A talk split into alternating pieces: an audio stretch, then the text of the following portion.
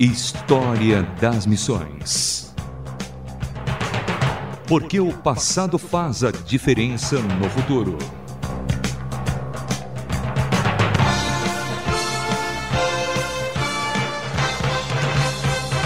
Olá, sou Samuel Matos e no História das Missões de hoje falaremos sobre George Whitefield.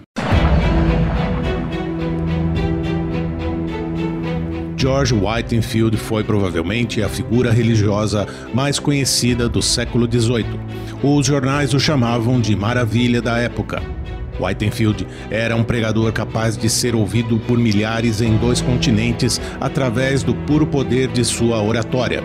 Em sua vida, ele pregou pelo menos 18 mil vezes para talvez 10 milhões de ouvintes.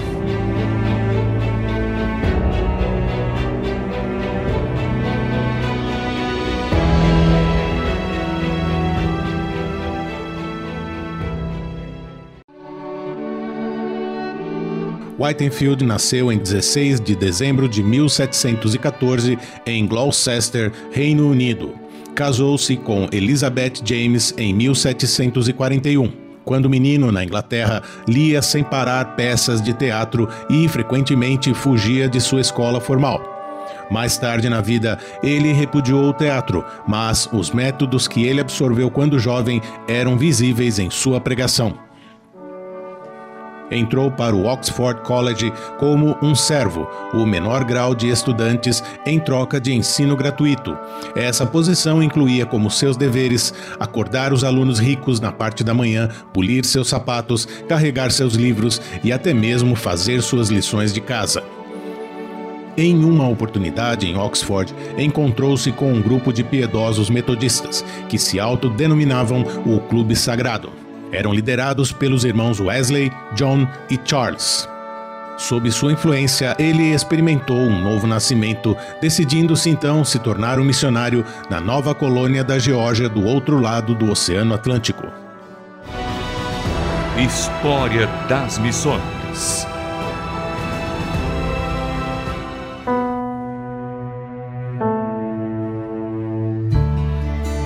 Enquanto aguardava a viagem, Whitefield foi ordenado diácono na igreja anglicana e começou a pregar em Londres.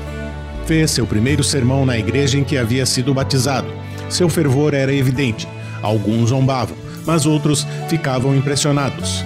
Houve até a queixa de que 15 de seus ouvintes enlouqueceram. Em pouco tempo, já atraindo grandes multidões, algumas congregações começaram a recusar-lhe o púlpito e a se lhe opor fortemente. Na véspera de sua separação para o ministério, passou o dia em jejum e oração. Após ser ordenado diácono e receber sua graduação, partiu imediatamente para Geórgia, Estados Unidos, a convite de John Wesley. Seus sermões não eram nada comuns na época. Ele retratava a vida de personagens bíblicos com tal realismo que ninguém havia ouvido antes. Ele chorava, pulava, gesticulava com voz firme e forte, causando uma grande impressão em seus ouvintes. Certa vez, durante uma exposição, ele parou de repente sua mensagem, olhou em volta e exclamou: Escute, acho que ouço os santos cantando seus eternos aleluias e passando o dia eterno ecoando canções de alegria triunfantes. E você? Não há muito tempo, meus irmãos, para se juntar a este coro celestial.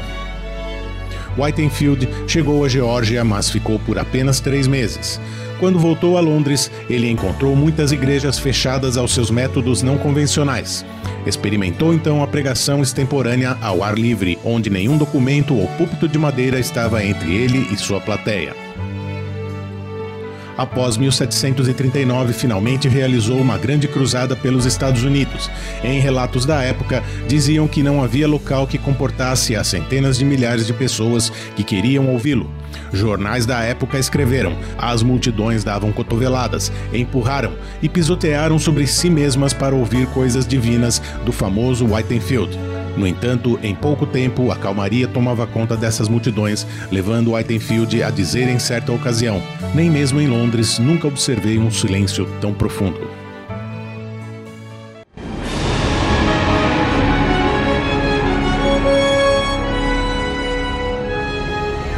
Embora orientado pelos Wesley, Whitefield estabeleceu seu próprio curso teológico. Ele era um calvinista convencido. Seu tema principal foi a necessidade do novo nascimento necessária para a experiência da conversão. Ele nunca implorou às pessoas que se convertessem, mas apenas anunciava e dramatizava sua mensagem. Embora estivesse longe de ser um abolicionista, Whitefield pregava para escravos. A resposta foi tão grande que alguns historiadores a datam como a gênese do cristianismo afro-americano. Em todos os lugares em que Whitefield pregava, pedia apoio a um orfanato que havia fundado na Geórgia durante sua breve estadia lá em 1738, embora o orfanato o tenha deixado endividado pela maior parte de sua vida. O reavivamento espiritual que ele iniciou, o Grande Despertar, tornou-se um dos eventos mais importantes da história americana. Seu último sermão em terras americanas ocorreu em Boston, com cerca de 23 mil pessoas, provavelmente o maior encontro da história americana até aquele momento.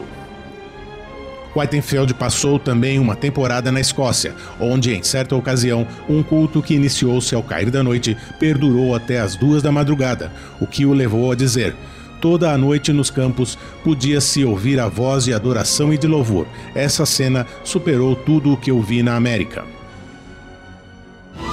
História das Missões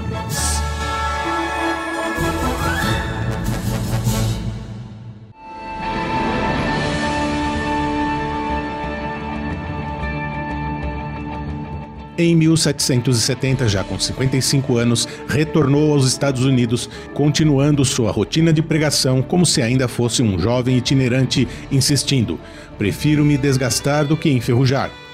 Ele ignorou sinais de perigos à sua saúde, em particular os resfriados asmáticos que traziam grande dificuldade em respirar.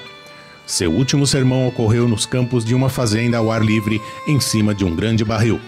Ele estava falando da ineficiência das obras para merecer a salvação, contou uma ouvinte para a imprensa e de repente gritou em tom de trovão: Obras, obras! Um homem chega ao céu por obras? Eu pensaria logo em subir à lua em uma corda de areia. Na manhã seguinte, encontrou-se com o Senhor. George Whitefield faleceu em 30 de dezembro de 1770 em Newburyport, Massachusetts, Estados Unidos. História das Missões.